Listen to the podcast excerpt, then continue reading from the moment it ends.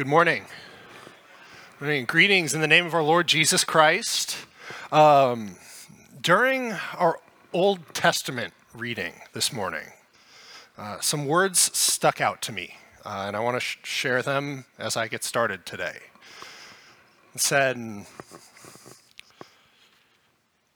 Call it out, shout it out, and do not be afraid. Uh, and I guess what I what I want to do is tell you that I, I want to boldly proclaim God's truth for us today. Uh, and as we get this started, I want to invite you to open up your heart and mind to what it is that God might have to say to you today. Uh, you know, as we continue our Advent journey, you know, the season of Advent is a season of anticipation of waiting, where we put ourselves in the shoes of those who looked forward to a coming Messiah. And though Christ has already come, he did so 2,000 years ago. We put ourselves in the place of waiting and anticipation and hope. And the reality is that I think for many of us, even those whose faith is already in Christ, waiting and anticipating are still a part of our reality as we see that Advent truth take hold in the world around us and in our lives. Into a great darkness has shone a light, and the darkness has not overcome it. You see, Advent can be a time where we anchor our spirits in the peace hope, love, and joy that we, as we look forward to celebrating the coming of Christ at Christmas. Recognizing that this hope, this joy and love and peace are certainly already ours. And yet it's a time to wrestle with the already, but also the not yet. That Christ came at that first Christmas, but we still wait for his second coming when he'll come again. You see, if your faith is in Christ, he's already come to you. And yet, in a very real way, part of the reality of being a believer in Christ is that he comes to us afresh each and every day. He comes to us in new ways. And so today in our text, we are invited to repentance. And our text says that it is because this prepares the way for the Lord. You see, our repentance prepares the way for Jesus. And that, that's the big point I want to make today. You know, if you're taking sermon notes, you can write that down. I want to see that in your sermon notes today, you confirmands. Repentance prepares the way for Jesus to come into our lives. And so let's get into the text. It starts like this The beginning of the good news about Jesus the Messiah, the Son of God, as it is written in Isaiah the prophet I'll send a messenger ahead of you who will prepare your way. A voice of one calling in the wilderness, Prepare the way for the Lord. Make straight paths for him. And so John the Baptist appeared in the wilderness preaching a baptism of repentance for the forgiveness of sins. You see, in the text, John the Baptist is given this prophetic ministry of preparing the way for Jesus, of preparing the way for the Lord, the one who is the Messiah. And the way he did this was by preaching a baptism of repentance. The way that John would, would prepare the way for the Lord to come is by calling people to repent.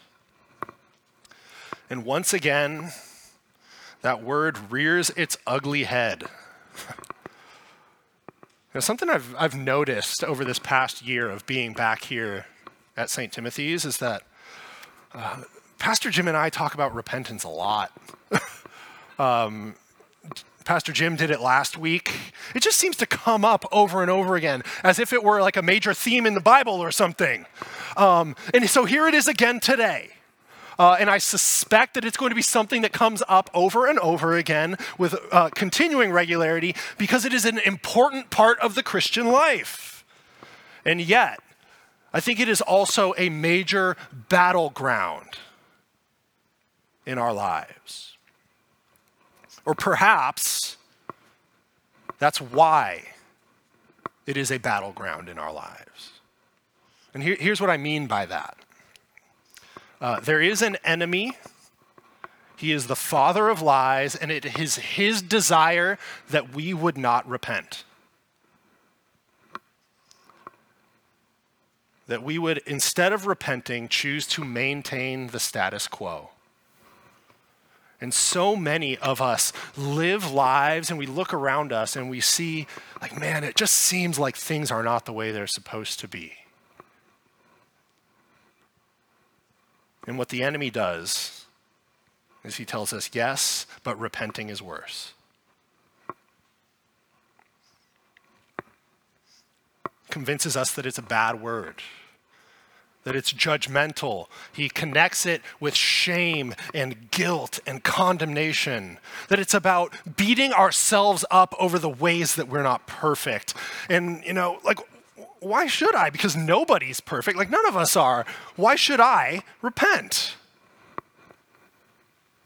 And then we resign ourselves to the way things are as if they couldn't be any different. Repentance is a battleground because we have so much to gain in repenting, and the enemy has so much to lose. Not that we would, through our own power, be perfect, but that there is a perfect one who is coming and who has indeed come. He is mighty in power, and he is making all things new, and he is offering it to you and I. The enemy says repentance leads to shame and guilt and condemnation, and yet the gospel of Jesus Christ says that repentance prepares us to receive the abundant riches of the kingdom of God. And in fact, it prepares us to receive the King himself. Jesus the Messiah, who offers himself to us. Now, there's this, this classic Christmas song, Joy to the World, with its famous lyrics Let earth receive her king, let every heart prepare him room. We prepare a room for Christ in our lives through repentance. And this great Christmas song reminds us that on the other side of repentance is not condemnation, but joy. What I hope you grasp today is that repentance is not about condemnation, it is about anticipation.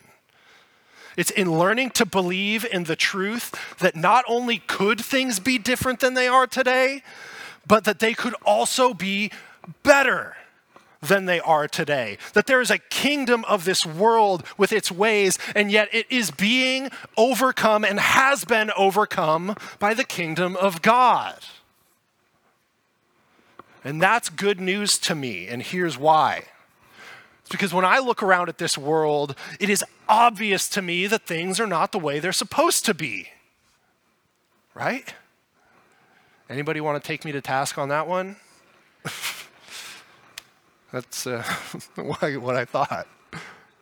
We see the wars, the hurt and the pain, the suffering of the innocent, the sin and brokenness and confusion. We see the disdain for truth and so much more. We look around and say, this doesn't seem like it's the way it's supposed to be. And then me, I, I, I look around at my own life, and it's just as clear that I see all of that there too. And it's so obvious that things are not the way they're supposed to be. But here's what I know I know that what the enemy wants me to do, what he wants me to believe, what he wants you to believe is that all of these things are reason for us to keep secrets. They're reasons for us to dwell in the darkness, hold things to ourselves, live in fear, cling to the deep darkness. But the truth of Christ that we dwell on in this Advent season is that into deep darkness, a great light has shined, and the darkness cannot overcome it. And we are invited then to step into the light. Some of you might know what this is.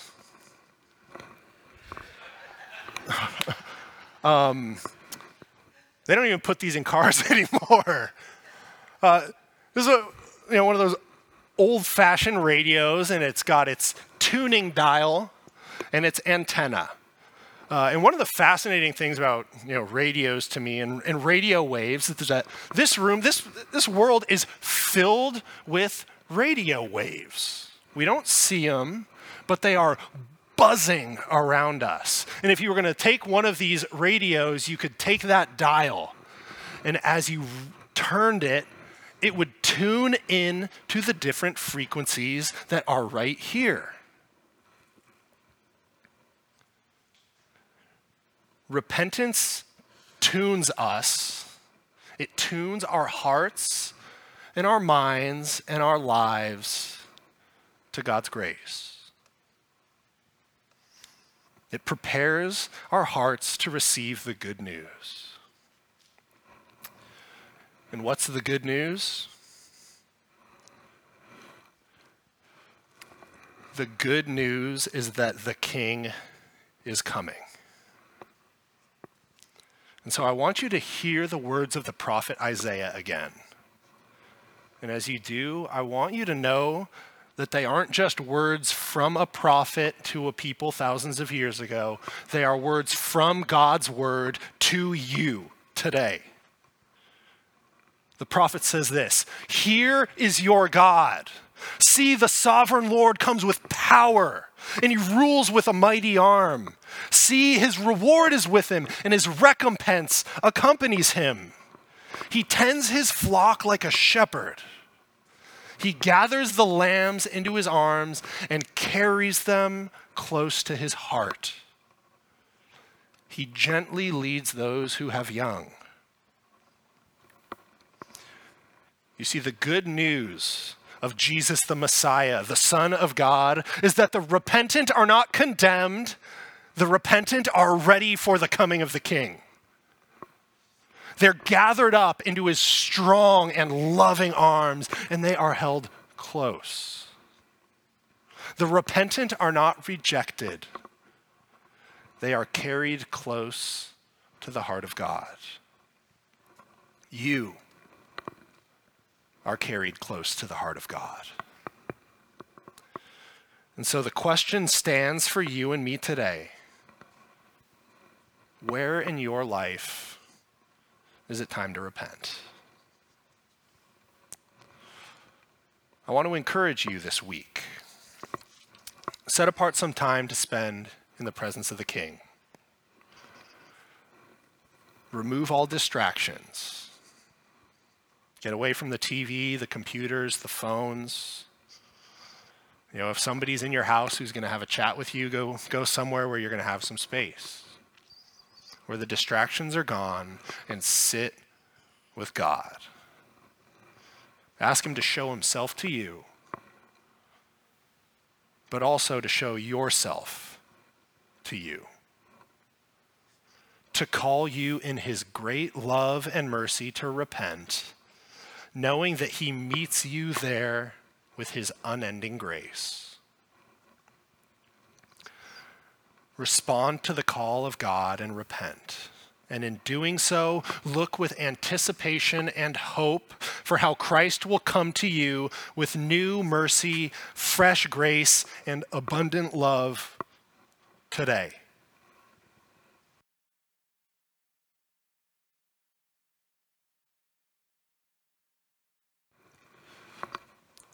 I want to end today by pushing actually a little bit past today's text in the Gospel of Mark. You know, Mark 1, uh, 1 through 8 talked about John the Baptist preparing the way uh, by calling people to repentance.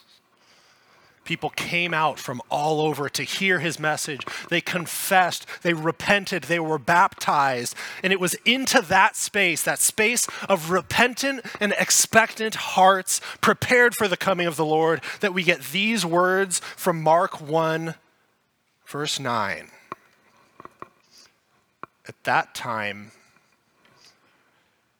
Jesus came.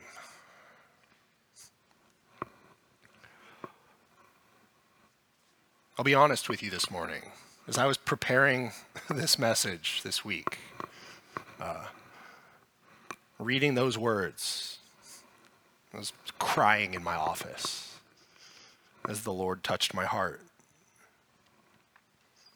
Because he reminded me that Jesus does not fail to show up. At that time, the king came. And as surely as Jesus came 2,000 years ago, he comes to us today. In this season of waiting and anticipation, the season of, of Advent, prepare yourself because Jesus is going to show up. In fact, he's already here. He's holding you in his arms, close to his heart. And so as you wait, wait with hope because God is preparing a way for the gospel. He's preparing a way for His grace, love, His mercy, His deliverance to come to you. It's not an abstract thing, it's not some fuzzy idea. It's real. It's continuing to touch and transform lives even today. And it is something not just that happened on that first Christmas, but that is happening now, each and every day. And so we're called to repent and to prepare the way for the Lord. And so this Advent, let every heart prepare him room because Jesus the Messiah, the Son of God, is coming. Let's pray. Heavenly Father, we lean into your grace. We trust that when we repent, when we come face to face with our sin and the way we fall short, that we are met not with condemnation, but with forgiveness we are met with love. We are scooped up into your arms and held close to your heart. And so, Lord, teach us not to fear condemnation, but let your perfect love cast out all fear in our lives so we can run with reckless abandon into the arms of our Heavenly Father. In Jesus' name we pray, amen.